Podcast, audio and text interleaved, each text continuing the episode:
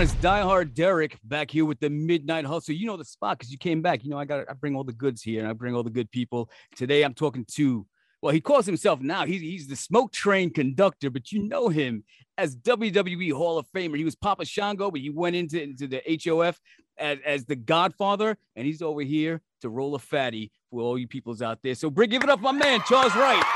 What's going on, man? How you been? What's going on, my brother? Uh, thanks for having me on the show, man. I'm so glad that you're here. It's been a long time. I've wanted to get you on. Um, you know, obviously we're going to talk wrestling. We, we got to, we got to talk about your career, but we'll get to that in a minute. I want, I want to talk about something you got a passion for. And it's this cannabis, man. I, I don't know if it's, if, if I should be saying that you're an advocate because you're not out there on your soapbox, like, yo, legalize that shit. Or if you just like, yo, I like to smoke. I don't give a fuck where it's legal. Just, just let me smoke. Let me be me. Uh, I'm more of a connoisseur. Yeah, that's what I figured. you know, uh, I don't I don't really try to get people to smoke, bro. I tell people what smoking has done and how it's changed my life okay. and what it's done for me, but it ain't for everybody. Right. So I ain't one of them dudes is like, hey, man, you gotta, I, I'm not that dude. If you do, or if you have any questions or you want any answers, I'm, I, I got a lot of them, you know, but uh you know, like I said, it's it's what it's done for me in my career. Right. And that's the thing. Like, people still give it that stink eye, and politicians out there, it's probably because they're, they're still in bed with Big Pharma. They're like, nah, we got other drugs we're trying to push over here. Weed's going to fuck up our profit. Um, but it's okay when they start, you know, prescribing zombie pills because your kid's got A D H D. Like, yo, give him a hit of T H C. He'll be just fine. He said I'm right. But, um, mm-hmm. you know, in, in your case over here, like I said, you're not necessarily telling people that they should smoke it. Tell us a little bit about how it has helped you. Uh, I, st- I started smoking cannabis for the first time at twenty-seven years old. Uh-huh. Uh, the reason it took me so long is, I mean, I'll be sick. I'm, I'm sixty years old now. So I came up at that time, you know, where this is your brain and this is drugs. And, right. you know, they scared the shit out of us. And I was a hell of an athlete. And I was brought up that athletes don't do drugs, especially right. not that marijuana. And so uh, then when I went to college, I played football in college. I'm like, dude, all these great fucking athletes from track to, I'm sorry, I didn't mean to cuss. I got no, sometimes. Please do. Please. Um, from track to football to basketball, baseball, all these dudes are like smoking. Mm. But I still didn't smoke. But it was okay to drink a bottle of Jack and take some pills. It was okay to do that, but don't smoke that marijuana. So at twenty-seven, I'm in the W W, uh, what was it, uh, uh, F at the time, right? Okay. And I came in as Papa Shango. And uh, I'm still, I'm taking, now mind you, now I'm getting hooked on serious pills because now I'm on the road. I'm taking Somas, Vicodin, Vicoprofen, Percocets, Percodans, Halcyons. I mean, list A to Z. And drinking a bottle of Jack a day. Mm-hmm. And so uh, I was going through a really bad divorce. And uh, I went to see a friend of mine in L A, and uh, I, uh, I met this guy named Big Worm. God rest his soul, he's not with us no more, but uh, he got me to try it. twenty-seven years old. So I try it, and I'm like, after a little while, I mean, and this guy's, he's like sells to the uh, all the stars and all the celebrities. Mm-hmm. So he had, he has the chronic, he has the, right. you know, he has the fire. So I never started off on swag or nothing like that. I started off on the fire. So I smoke it. I think I smoked a bong hit or a joint. I'm not sure what I did, but I smoked it. I'm like, you know what, man, my, my right. elbows don't hurt no more. My back feels better. Dude, I, I'm moving around better than I would in eight. And I'm like, man, this is the best hamburger I ever had in my life. A short time after that, within a year, I'd given up. I, I still drink, you know, I have a drink every now and then. Uh, but no pain pills, no over-the-counter prescription drugs whatsoever. The heaviest I take is either, it's either Advil or Aleve. I think it's called Aleve, one of the two. But I, I refuse to take anything. Um, like I said, I'm sixty years old, and I think it preserved me. I, I think it, it, it it's just it's done nothing but good for me. It made me more creative. I'm not one of them. I am a stoner. But I'm not one of those stoners that gets stoned and uh, lays around and does nothing. Right. I'm one of them stoners that gets stoned and let's do this, let's do that. I'm going to do this. I'm going to go clean the house. I'm going to do this. I'm going to go work out. I'm one of those guys. Mm-hmm. So as my friends, most of my good friends say, I'm the most productive stoner they've ever met in their lives. But it just really works for me. And to this day, man, I'm just, it, it really, I think it saved my life, because if I would have kept going down the path that I was with all those pills and drinking, man, it, it was going to catch up to me sooner or later, like it has so many other wrestlers. Right, right. No, I get you, man. And it's funny because I started smoking around the same time, about twenty-eight or so. And I was going through divorce too. And I'm hurting, I'm aching, I've got anxiety, I've got depression, everything that's going on. That opened my mind up. Luckily, I ended up working things out. My wife, you know, we never, you know, uh, you know, we kicked out of the whole divorce proceedings and stuff like that. But I'm like, had I known what this stuff does, and at that time, they weren't even talking about legalizing. It was still a dirty word out there. And I'm like, yo, I feel right. better. I feel creative. I feel motivated. I'm not lazy at all about it. Um, but, but it takes away that monkey on your back. And I had anger issues. I, I, like, I would start a fight with anybody. I started a fight with you. I know you're a bouncer. I'm like, yo, look, this ain't going to end right for me. But my anger would, would, you know, you get that Napoleon complex. I feel like a chihuahua. Not anymore, man. I'm mellow. I'm happy. I just want to joke around with people. I want peace and love. I just, fuck all that shit. I don't, I don't need all, all that tension in my life, and I'm good. So, um, so what, what do you smoke? You sativa or indica? I'll smoke either. If I, if I have, there's very few pure sativas or pure indicas out there anymore. Everything's a hybrid of one or the other. There, there's very few pure things. They both affect me the same. Same way. If I had my choice, I'd probably go sativa. I smoke, I do more dab. I, I'm probably ninety percent dabber and then ten percent flower. Okay. But all I'm right. a big dabber, because the, the flower is more just to mellow me out. It doesn't get me medicated the way that I want to. And I think that's partly because, mm-hmm. you know, I'm, I'm like, I'm like fifteen, twenty dabs a day. Right, right. Oh, you're going that deep. All right. So you smoking all day long. It's not like, all right, yeah. I, I did my, I took care of my responsibility. Let, let me kick off the night with a drink and, and, and a little bud. Um, a drink is very seldom. Bud is, you know, well, I, I start, I get up, I go to bed really, unless I'm on the road, I go to bed at home here in Vegas by nine, nine thirty, I'm asleep. Right. And I'm up by three, three thirty in the morning, and I'm smoking right away. I, you know, first thing I do every morning, rain or shine, is I'll roll a joint. Mm-hmm. I'll go get in my jacuzzi. And I'll start my day smoking a joint. If you follow me on Instagram, you'll see me out there three, four in the morning sometimes smoking. And I start my day. Um, I usually I go to bed by nine, so I don't eat past six, and I usually don't smoke past six. So you're just wasting the high. You're just going to sleep high. Right. But uh, I mean, I caught bronchitis uh, two weeks ago. I'm just getting over it. That's why I might sound a little uh-huh. stuffy and wheezy. And I'm not supposed to be smoking, but I took a couple hits, a couple. like an hour ago, but I wish I wouldn't have, because I'm already caught. You're already feeling that choke, right? Yeah. So, you know, I've been doing some edibles, some, uh, I, you know, I'm not trying to advertise for nobody, but this, this stuff here, it's called Liquid Karma. Oh. And it's, this is four ounces. It's a hundred mil or a thousand milligrams of T H C syrup. Mm. And I've tried a lot of these before, and they kind of, you know, when this one says it's a thousand milligrams, it's a thousand. And I was on a podcast yesterday, and uh, I drank, let me see, I drank almost half of it. So I took, little, you know, I took in about five hundred milligrams. And about the end of the podcast, I couldn't even talk. I was like, okay. So that, that's what I've been doing. The edibles, I don't really like the high from the edibles, mm. you know, and it, it's more of a, I don't like that high. And right. so I don't do much of them. But right now I'm surviving on this T H C syrup. And like I said, I just took a couple, couple bong hits out of my, out of my Papa Shango bomb. Yo, I'm loving that, man. Was that custom made for you? Yeah, Jerome Baker, uh, famous um, blower. He has a Las Vegas Dream Factories here in Nevada, or in Las Vegas. And he blew this, they, they blew this for me, this Papa Shango piece. Nice. It's old school stem. That's, That's old Jerome Baker piece, you know? All right, all right. So are, are you mostly bong, or you do bowls and blunts? Um, brother... I, uh, I don't do any blunts, the cigars. I don't like this, the, the wraps anymore. I do uh, rips off of uh, just bong rips. Mm-hmm. You know, I'll hit rips off of the, the G-Pin, the rips. I'll hit the that. I'll uh, I'll hit the uh, the Rio. Okay. I'll hit uh, the the. Uh, so you got the toys. You got a Lego factory over there. Oh, bro, you wouldn't believe you wouldn't believe all this shit I have. I but people send me a lot of stuff. Okay. The cool stuff I keep, the other stuff I give away. All right. All right. So let me ask you a question. I, I know you're down with, with Cypress Hill and Doctor Green Thumb dispensaries. I heard that there's a, a Godfather and a Shango strain. Is that out yet? Well, there is no Shango strain yet. We're working on that, but there is. Oh, there. There we go. That's what I'm talking about, it, it's baby. It's called right. Insane Godfather. Um, wow. Yeah. It, it's at all the Doctor Green Thumbs in L A. Uh, that's gonna. It's, they've been out for like a couple of weeks. It's supposed okay. to be some more out Friday.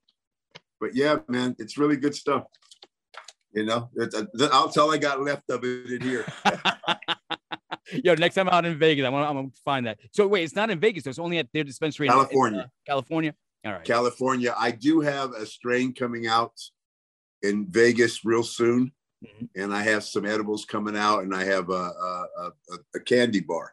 Okay. Coming out that has T H C, but that's all in the works. Nice, nice. And you're getting kickback from that, obviously, because they're using your likeness. Mm-hmm. You're getting a kickback because they're using your likeness. They got. Oh yeah, of course. I mean, okay, you do good. a collab with these guys, you get paid. Good, good, man. You know, so but me... it's not even about that. It's not even about that. It is, but it isn't. I mean, I'm no yeah. millionaire, billionaire, but I'm all right. I'm doing all right. Okay. Yeah, you're doing fine. And um, you know, if it's not good stuff, I ain't gonna put my name to it. This is. All the insane, insane is uh, Doctor Green Thumb, B Real's brand. Okay. So Doctor Green Thumb, they sell all brands, but the insane is more exclusive. It's a little bit more expensive, but anything that says insane on it is fire. There ain't no, nice. It's all fire. I'm gonna check that all out. All fire. That's good shit there. So let me ask you a question when it comes to, to weed in sports, because like a lot of the, the teams and or the major league organizations, they're starting to say, oh, you know, we're cool. We're going to let it slide. If it shows up in, in a piss test, we won't consider it dirty. But you told, look at sports entertainment. I mean, Manny Machado ain't doing like four fifty splashes off the top rope when he slides into third base. And Vince McMahon is just like, yo, if we test you for piss, that's it. It's a wrap. You're done. You're out of here. Like, how can a professional team of professional athletes be okay? Like, look, weed is good because it's better than you being on steroids. It's better than, than you taking uh, painkillers and getting addicted to opioids.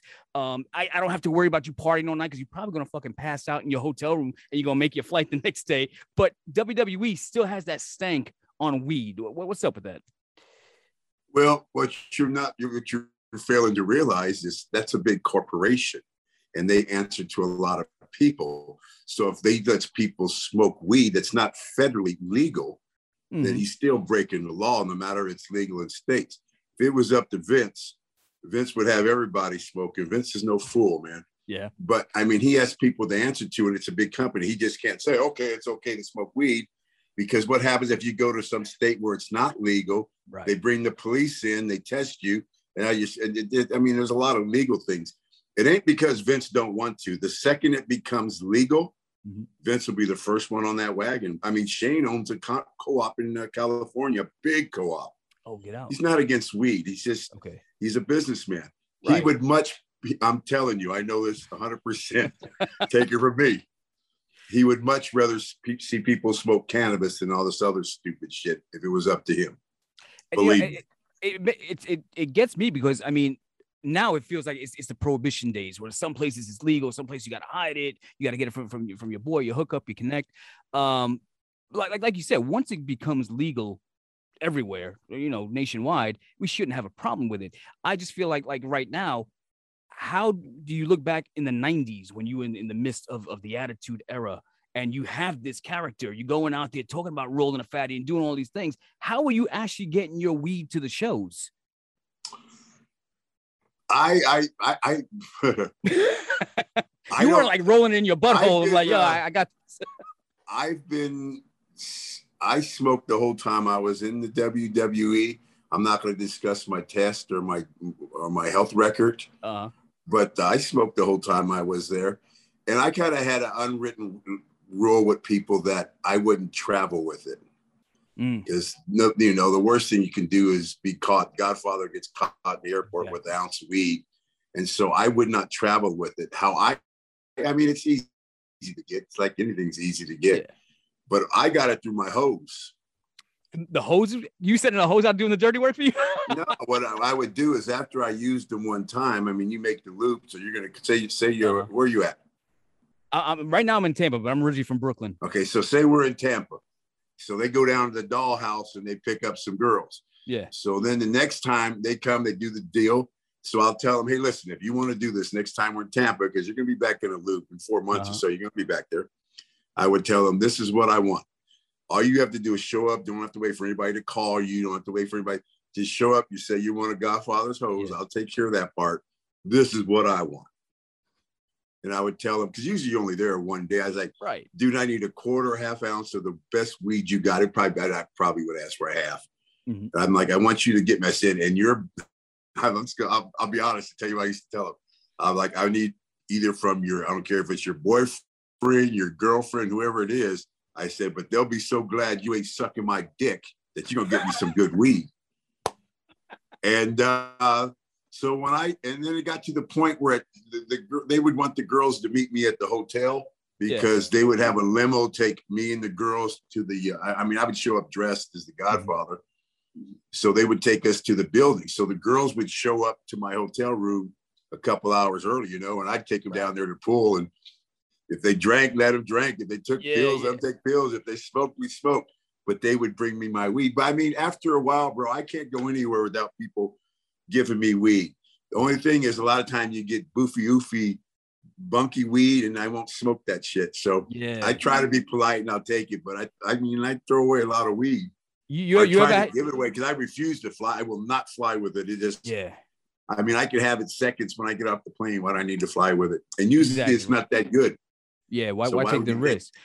You you ever have to raise your pimp hand to a hoe that brought you some Reggie with some some thick seeds in them? No, man.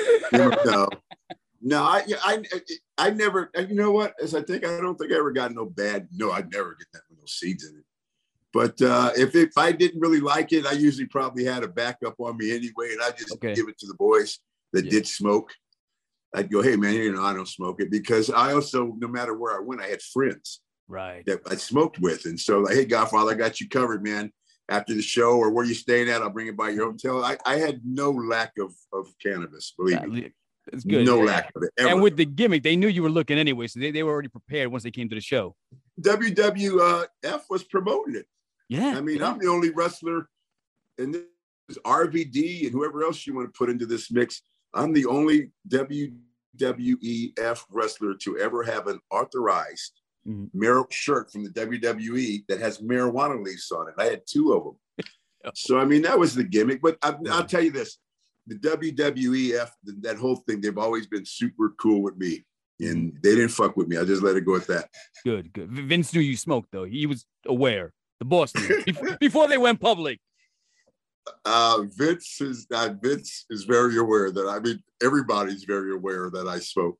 You, you never were like, yo, Vince, hit this shit. You might write Raw better next never week. Never seen Vince smoke. I don't think I've never seen Vince smoke. And if he did, he wouldn't smoke behind anybody, you know, because right. he, he's smart because of germs and stuff. Mm-hmm. But I mean, he, he's not against it. He's cool. He's cool. You see me smoke plenty of times. Yeah. Bro, I didn't, I did not, I never hid the fact that I smoked. And that's why we did the gimmick. It's because mm-hmm. that's what I did. So I never hid it from nobody. I, I, I was proud of the fact that I wasn't taking pills and drinking. Yeah, yeah. And then at my age, if you look at other wrestlers my age, man, they look bad, bro. Yeah. It's because they're still drinking and not just wrestlers, just entertainers, whatever. They're still partying like that. They're still taking the pills. They're still drinking. And it catches up to them, man. You said you just turned sixty recently?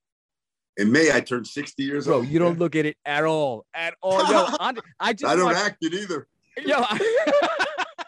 Yo, I just watched Fast and Furious nine, which is the drizzling shits, by the way. I know John Cena's in it, whatever they get. But, yo, you could easily play Vin Diesel's older brother. You got the voice. You got the note. You look like it, my guy. And that's what I'm saying. You still look young. sixty? Never. I never would have guessed. Yeah, I, most people are surprised. And, you know, I was talking with Taker a couple of days ago, and he's like, and we were talking, actually, we were talking about Vince, and he told me that mm-hmm.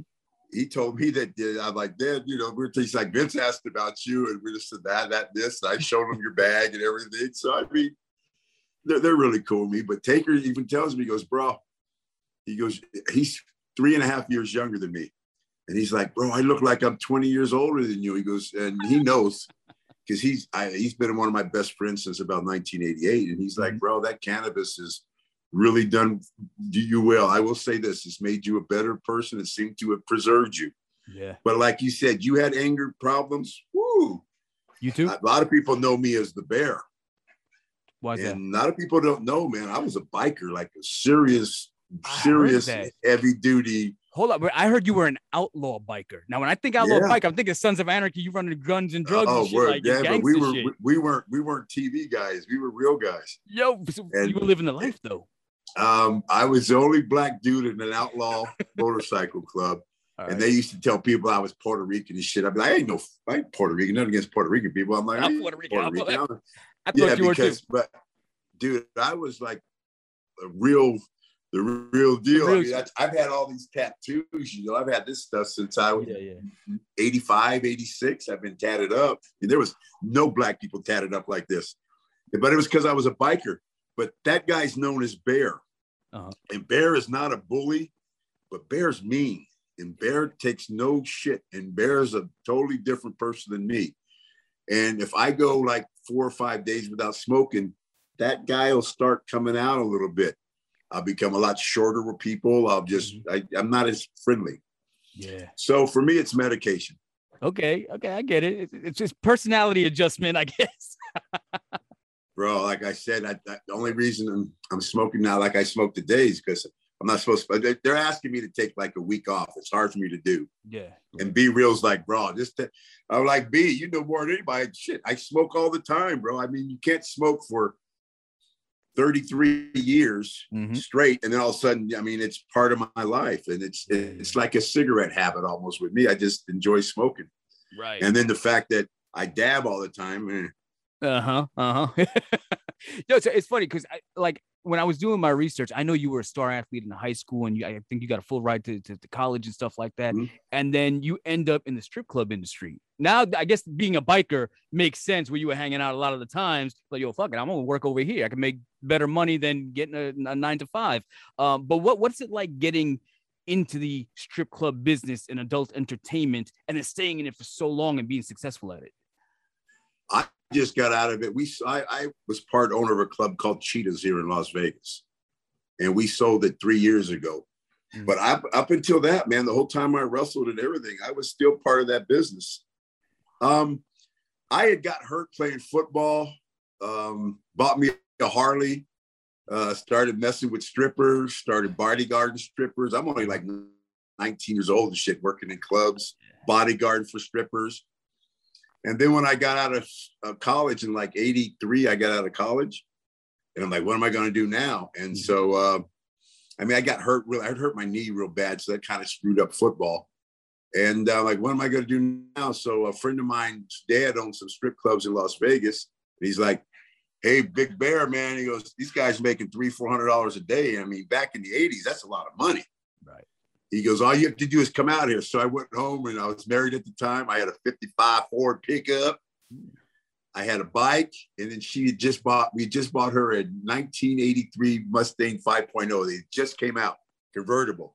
Uh-huh. And I was working for a trucking company. So we loaded all that shit up, moved to Vegas, started working as a bouncer. I was maybe a bouncer for a month. Okay. And then the bar, two bartenders got fired for beating the hell out of somebody. And from that point on, I was never a bouncer again. I was either a bartender or a manager or an owner that would bounce. Check that shit out. That's good. That's good. My one, like, he's a brother to me, but he passed away about fifteen years. You might have known. You remember Billy Firehawk? I remember the name. Yeah, he was an ex-wrestler. He lived. He lived out in Vegas. His wife did some work out there too, um, some S and M work. But he he was one of the bouncers at, at a couple of different clubs out there. He used to mention you all the time at the Cheetah. So we used to roll oh, up and yeah. like, ah, he's out of the house. But I, yeah, big guy, like I, uh, passed away. Bear, Bear's got a reputation in yeah, good places. So, all right, let me ask you this, because, it, again, parallel lives that we're living over here. Um, by trade, I, I'm a video producer and director. That's why I create content. I do all of this stuff with the radio stations and then just whatever, right? Also the wrestling business. Um, but then once people see your work and they're like, hey, man, um, you're really good at that. Would you be, would you consider shooting adult entertainment? I was like, well, if the money's good and I'm not on video, yeah, why not? I'll be the Tarantino fucking porn. I don't give a shit. Right. How come you never made that transition there to make that big bucks? You know, go, you in Vegas already. A V N's rolling through. Well, you, you don't think you make big bucks in a strip club? I guarantee oh, no, you. Thinking... I guarantee you guys in strip clubs make a lot more than porno guys. Oh, yeah. A oh, lot right. more. Okay. I mean, I, a lot. I shoot, don't kid yourself, bro. I'd be easy to make easily make a couple hundred thousand dollars a year at a strip club. Easily wow. make that much. Yeah, yeah. That's not taxed. Uh-huh. Not that I did, but I mean, don't kid yourself, man. There's a lot no. of money in that business, especially when you get to the level of a manager, a general manager, uh-huh. or an owner. But you, you said you you sold what three years ago? Yeah, just been, it was like right. a year before COVID hit. We sold I was it. gonna ask, how'd you get through COVID? You're like, yo, no lap dancing. Don't slide the dollars in high ass track. There was three three owners. I was I owned twenty-two percent of it, which was a, okay. a, a good chunk. And uh, I was trying to get them to sell it. I'm like, dude, this business is changing, and it has changed. Mm-hmm. And then they finally sold it, but you know, and I got my little retirement money out of it. And uh, you know, I probably it would be hard to get me to go in a strip club these days. Yeah. Okay. I well, just well, don't I have you, it's too much for you already. It's already it's out of your system. Uh, bro, I mean, that's a lot of years being around naked women, man. And I know, you know, it's, I, it, it, it people have changed. The girls have changed. The mm-hmm. business has changed. It ain't my cup of tea no more, man. I'm glad we sold when we did. Yo, but shout out to your wife, because like me, we both have wives that are, are very tolerant of what we do. They give us that trust. They give us that respect. They know we're going to make good decisions. You know, you're out there working strip clubs, managing strip clubs, working as a, as a pimp on T V with hoes in, in different area codes. And she's like, my wife's the same. She's like, look, go out there, make your money, do what you do best. Don't bring it home. If you want to be with them, then fucking go with them. Don't bring that shit home. But I trust you. And your wife must have been the same thing to you. She must have been that inspiration, because I know she came up with the Godfather gimmick. You always giving her credit, except for the Hall of Fame speech. My- yeah, that's heat right there, bro. How you forget her during the Hall of Fame? She's in. Thank God, she's. You would bring that shit up. That that I still get heat for that. She's in Peru for two weeks. Her and oh, her right. girlfriend went to Peru for two weeks, so to see some shaman and all. My wife's in all that shit. But yeah, that that that was uh that was I was yeah I was a big mistake. That was tight. But you know what? Um, she's the one that came up. My wife, I met her in a club. Mm-hmm. She was a dancer. We've been married twenty-three years. She was a dancer when I met her, and uh, she came up with the whole Godfather everything, man. Man, that's great. She came up with the everything. She's like, uh, first, you know, my wife was like this. She goes, if any the people actually got to see what you're really like, they're gonna fucking love you. They're not gonna make you a voodoo man. They're not gonna make you a militant and ultimate right. fire. They're just gonna let you be yourself, yeah. my high self, not the bear, but my high self. Yeah. And that's all it is, man. And I, she, uh, she made, she had, we had a jeweler making jewelry, a seamstress making clothes, an airbrusher. We had a bunch of people working for us, and she took care of all that. All I did was stay high and entertain. That's it. That's it. You, you came know? up with the dialogue. She came up with the character. Yeah. To this day, like you see these hats back here. Yeah, yeah. I, I mean, it. when I get low on hats, you'll replace them, and glasses. I wear the same, you know. She's on top of it, bro. She's, you know, it's the best thing that ever happened to me. And this is the God's honest truth. In twenty-three years that we've been married, married, never cheated on her. Why? Why? Not one time. Not with any of them hoes. Them, them hoes are hoes, man. I, and I used to tell people, what the I, the boys love me because they go through them hoes. But I'd be like, man, what's this hoe gonna do for me? She gonna exactly I got right. too much to lose, man. She gonna wait. And she gonna wife, raise your kids. She gonna feed you. My, she gonna clean. Fuck my that. My wife's beautiful. She's a freak. Mm-hmm. What fuck? What else you want? Right. Well, why fuck that up if you got something you're going right. home to? And the thing is, man, all that time that you're in the strip clubs and and, and you're playing, you know, a pimp on T V, you get desensitized to pussy real quick. You're like, I seen titties. I'm good. I'm gonna go home. Yeah, yeah. And that's you don't you don't need that that fucking mess. It's it's yeah, man. You get then these, yeah, you know, it is what it is. Yeah. Thank God, because it, it, it's the this wrestling's cool. What people don't know about me is wrestling was my second job. It wasn't my first. Right. My first job was the strip clubs. Uh-huh. The wrestling part for me was a way for me to have fun and get away from all this nonsense. And at that time, wrestlers were a lot different than, you know, guys were all mm-hmm. big, strong, crazy, drinking right, fools, right. partying fools. And I was around about a bunch of people like I was, you know, big guys that were, you know, tough guys, strong guys that could drink, could fight, could fuck. Uh-huh. You know, and that, that was that was a break for me. Wrestling was never my number one job. It it always seems like like every time, like even the Shango character or the Kama character, every once they started getting savvy, like, you know what, I had enough. I don't I don't need this. I'm bouncing. Call me if you got something better for me. Wrestling was fun for me. Mm-hmm. When I wasn't having fun, I would leave. Okay, I went through a bad divorce as Papa Shango. That's where I started smoking. Mm-hmm. I left, told Vince.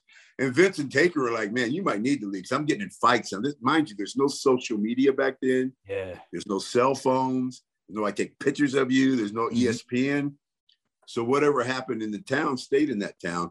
And, bro, I was getting in, like, real fights, real fights every night where Taker was pulling me off of somebody. or So I, I just, you know, that's where I said that's when I started smoking. Mm-hmm. So, but, uh, you know, you you end up, um, you know, you, you get in, into these fights. You get into these altercations out there. Is, I mean, a lot of shit's happening during the Attitude Era. I know you calmed down back then. But with the growth of social media, with smartphones itself, could the Attitude Era even happen in twenty twenty-one now? The way they partied, the way they fucking went out there and just wild no, out? Not no, at all. That, that's, but you know what? That was part of the fun of it now. I mean, I haven't, in the last two WrestleManias, uh, in the last twelve years, I've been to WrestleMania ten times because I'm still under a contract with them. It's called a Legends contract. Okay. And uh, they still, they keep you relevant, but they, they bring you to WrestleMania every year and you're just doing signings and stuff. But I told my wife, I'm like, I don't even want to go anymore because it's not fun. It's a job. It used to be a chance to hang out with the boys, right. go down. The, we, we had something called the bewitching hour. At twelve o'clock, everybody would meet at the bar. Everybody would get drunk and have fun. Nobody does that anymore because they're too afraid somebody's going to take a picture of them, oh, tape them in a conversation, show them taking shots, show them on some girl they ain't supposed to be on. Right, so right. Nobody does that anymore. And when I was in wrestling, not everybody was friends, but you were family. Mm-hmm. And, you know, it's something I seen, I'm just going to say, just say Dustin Rhodes, and he is a friend of mine, but I seen Dustin Rhodes get in a fight. Even though I might not like Dustin Rhodes, I'd be over there helping him in that fight. Right, right. And it's not like that anymore. And so it's more a business now, and it's more how many followers you have and, you know, how many likes you get. And uh, it's just a different business now. But I ain't one of them dudes that, but, you know, I am. I, I'm not hating on nobody. Uh, wrestling changed. If wrestling has changed, it's because people want it to change, mm-hmm. and the promoters are just keeping up with the times. I just say I'm very proud and lucky to have been part of the Attitude Era. Yeah, man, that was a great time. So, I mean, you mentioned it's family. It's a brotherhood. I, I'm sure you get this question all the time, talking about B S K. Um, you know, obviously, you had D X, the politicians are one, and, and Vince is here being creative, trying to get themselves over. You guys were more laid back. You guys were, were more a brotherhood, a family. Just like, yo, listen, we don't want none of that bullshit. We just want to do our job, fuck around at the end of the night, have a couple of drinks, play our dominoes, and that's it. Did did it cause heat between you and, and the other groups backstage? Uh, no. It, okay. It, it, First of all, B S K would have went, if it was a real fight, B S K would have went through anybody, no matter what group it was. Okay, but it wasn't about that. I was just as much, I was just as much friends with Razor, Sean, uh, Triple H. I'm, I'm, I'm still friends with those guys. B S K, like you said, we were a bunch of guys that rode together, hung out in strip clubs together, played dominoes together. We were just, that was our crew. But, uh, you know, nobody would have messed with us. But we weren't trying to mess with nobody. It wasn't even about that. Yeah, it's yeah. just about us watching each other's back. The boys ever be like, yo, yo, Charles, your segment's over, right? Can I, you mind if I take one of these hoes to the shower for a little sloppy toppy? I I will say. I will, you ain't going to say no name? I will say this. I will say this. That probably the happiest time ever in the locker room is when I was bringing them hoes around. You know, man. Uh, So, I mean, playing a pimp character, I mean, I, the, one of the things I love about you is that you're not a mark for the business. You're not even a mark for yourself. Yeah. But when you got that call and they were like, hey, man, we want to put the Godfather in the Hall of Fame, like something that, that a creation of yours that, that is technically co-created by your wife to be immortalized and enshrined in a Hall of Fame. Again, you were a star athlete as a kid. You go do this thing like, yeah, I'm going to fuck around in the wrestling business. But now forever, you'll forever be known as a Hall of Famer. Were you shocked to get that call? Um. Yeah, I thought because of the pimp thing that, that that would hold me up. But I mean, if you really look at the body of work, I mean, people today still talk about me and the Warrior, and I made the Warrior throw up. I was part of building the Rock up to be what he is in mm-hmm. the Nation of Domination. I mean, I was part of the God. I was Godfather. I mean, that was just the party attitude. So um, I was actually, I was going to the gym, and Mark Carano, who's not there anymore. Mark Carano called me. He's like, hey, uh, Bear, y'all ready for uh, WrestleMania? I'm like, yeah, man, I'm ready. He goes, well, who you bringing? I'm like, who am I bringing? He goes, you bring your wife, your kids, what? I'm like, what the fuck does it matter who, what I'm bringing, bro? He goes, well, he goes, we want to know. I'm like, well, why do you want to know? He goes, because Vince is putting you in the Hall of Fame this year. He goes, your name came up for the first time, and Vince says, Charles, Charles for sure. We're putting Charles in for sure. And so I'm like, cool. I'm like, I never thought a pimp would get in there. Yeah, right. Yo, so let me ask you a question. So being the pimp, right? Um, you know, W W E is notorious for always bringing and trying to incorporate some kind of celebrities in. I know they had Snoop Dogg on many occasions. His entourage usually has pimps, like Don Magic Juan. You never had any heat with some real life pimps because of the character you're portraying? Dude, I'm six foot five, three hundred fucking pounds. Fuck Who's gonna fuck with me? Hoe. With tattoos all over me. Yeah. Smoking weed in the smoking weed in front of every motherfucking body. Taking a shot of Jack. Who the fuck? Who's gonna fuck with me? I, I think one guy. What's up with Ice-T? Long time ago, man. That was squash. That was a long time ago, and it That's right. that was probably just as much my fault as his. Okay. But, you know, right. That I mean, that was like. Like ninety-two is a long time ago. Oh, that's way back. That's New Jack City days.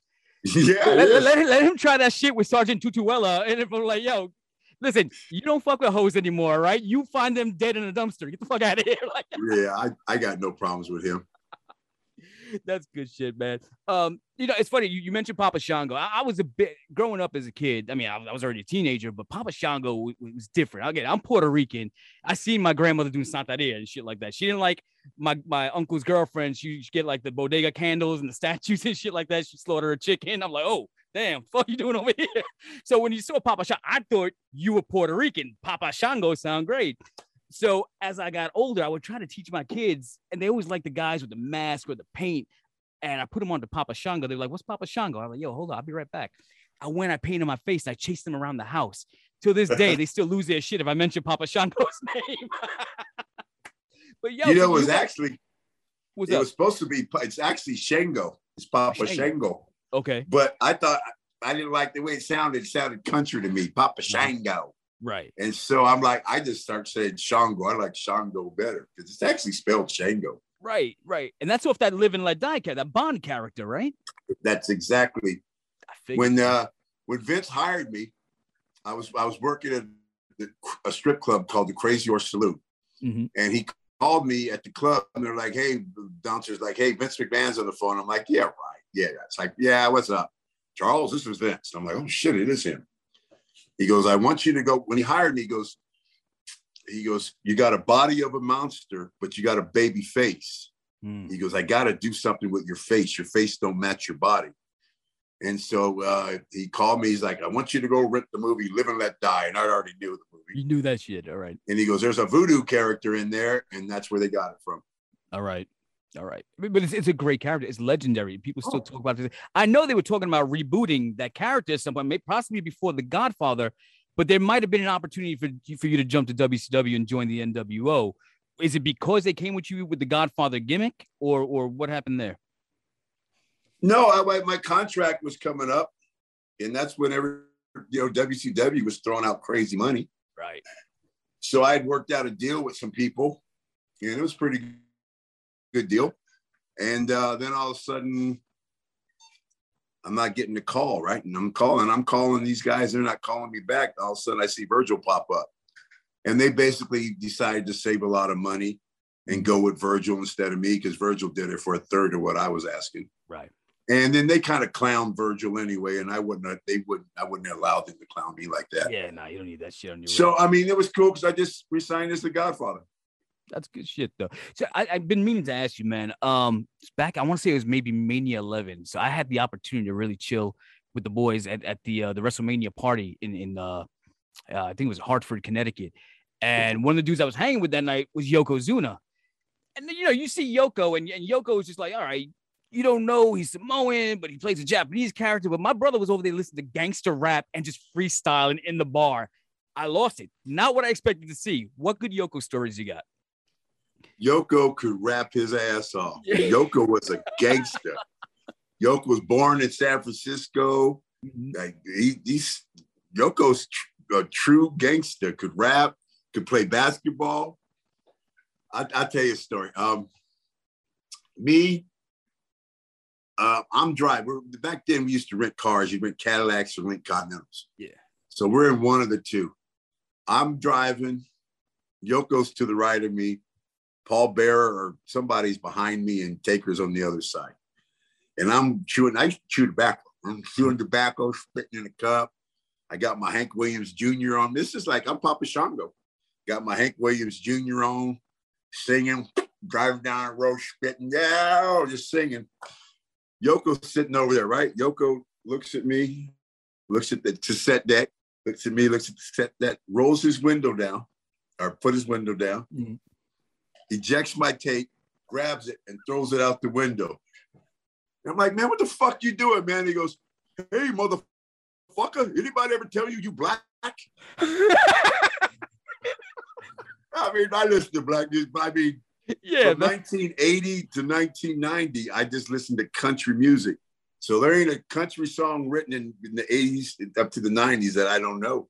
And it was just what I listened to because those are the type I was hanging around bikers. Yeah, yeah. I mean, you listen to Led Zeppelin, Leonard Skinner, you know. Right, right. Uh, you You're know, well cultured. Country music. Yeah, just not for that car. No. So then I started, you know, at that point, that was the end of country music. We did, it never came back in the car. Yo, it, it's funny. You mentioned that. Uh, I worked for W C W for a couple of years. Uh, I was doing like their online stuff. And um, I had the opportunity to really ha- to hang out with Kurt Henning. But Kurt had a bad night. It was during that whole rap is crap thing. He was singing the country music. And we go into the bar. And I didn't like bothering the boys because I'm not one of the boys. I just happened to work there. He's like, yo, Die Hard. Over here. So I'm like, oh, what's up, Kurt? He's like, we do a shot to the jack, but I want you to gargle. Gargle, so, gargle. So I gargle the jack. I'm like, yo, I can do this. It's a double shot. Kurt wasn't fucking around. So I do the gargle. I'm like, yo, I got this. And I heard that if you gargle the jack, you get fucked up faster. But he's like, he grabs my throat. He's like, you can't swallow until I say you can. Yo, I've never been more fucked up in my life. You ever do, you ever have some drinking experiences with Kurt Henning? I hung out with Kurt a lot. Me, Kurt, and uh, Razor Scott Hall, Razor Ramon, we had a contest one time because Scott Hall knew more about me than the rest of these guys. And Scott's uh-huh. like, man, Scott calls me Papa. Man, Papa's fooling all you dudes, man. You guys think Papa's this black fucking rapper pimp dude. Fucking Papa's a fucking biker gangster, man. I'm telling you, this motherfucker, you know, he knows more country music than you, Kurt. And Kurt's like, you don't know. So we picked Hank Williams Junior And one of us would start singing the song. The other one stopped. The other one had to come up. Mm-hmm. I beat his ass. Oh. And so, uh, yeah, Kurt was, I never knew the reason behind gargling it. I think it was just Kurt ribbing people to get them to gargle it. Yeah. Because I don't know if you're going to get any higher from gargling or not, but um, that's what we do. And like, I, I just did the Stone Cold podcast too long ago, mm-hmm. and we gargled shots for Kurt because that was a Kurt Henning thing. Yeah, and like I said, I was I wasn't gonna like back down. Like, yo, Kurt, yeah. Even if I threw up all over the bar, I was gonna do it. But the minute he grabbed my throat, I was like, I'm fucked right now. I, I ain't never seen on. that. I ain't never seen him grab the wife's throat. I can imagine if he grabbed somebody. Uh, I've never seen him grab somebody's throat. Yo, it's nuts, man. But I, I want to talk to you about Papa Shango before we start wrapping up here. Um, I mean, again, great character, man, and and so over. Disappointing though, because here you go, you do that running at Mania eight. I know people ask you all the time, were you? I don't give a fuck if you were late at night, you missed you, whatever. But Mania eight, you're doing a run-in in a Hogan and Sid match. Fucked up thing is, once that pay-per-view's over, Hogan's gone, Sid's gone. You still got Warrior temporarily, but it's like, do you feel like maybe because these guys just started bouncing out of the Federation to do other things or for unknown reasons that it kind of hindered your growth with that character? Oh yeah, it, it, it, I got thrown to the wolves. Especially when Sid was supposed to do a job for Warrior. He quit, this and that. They had nobody else with heat on him, so I kind of got thrown to the dogs. But that's business, bro. And I always, yeah. I'm a business, I'm a businessman. Mm-hmm. And so, I mean, it is what it is. Uh, uh, on the thing on being late, they just sent me late. I never even knew I was late. I just knew that yeah. when they sent me, I was supposed to go. Um, I, like I said, I was going through a bad divorce at that time, so Hogan, Warrior, Sid, they didn't have shit meant anything to me. Yeah. yeah. I mean, nothing. Again. I was, I, I fuck, I, I mean, I'm, you know, I didn't care about Hogan. No, it was no friend of mine. Right. Still isn't. Oh, to this day. You know? I mean, did you have a personal Hogan's beef with him, Hogan, or was it based on, on his backlash and the shit? Doesn't even saying? matter. All right. It doesn't even matter. You know, he's not a, he's not the good guy people think he is. I'll let I've, it go I've with heard that. that. I've, I have heard that, man. But um, as, as we wrap it up here, throughout your entire career, what would you say is, is, is I know you don't like watching wrestling. There's no reason to watch today because it's, it's literally the drizzling shits. But if you had to go back and recommend your favorite match, the one match, say, hey, man, I did that. I'm a Hall of Famer. I'm a former I C champion. Oh. What's the match that you go back to of your own? I don't have it, bro. I mean, no.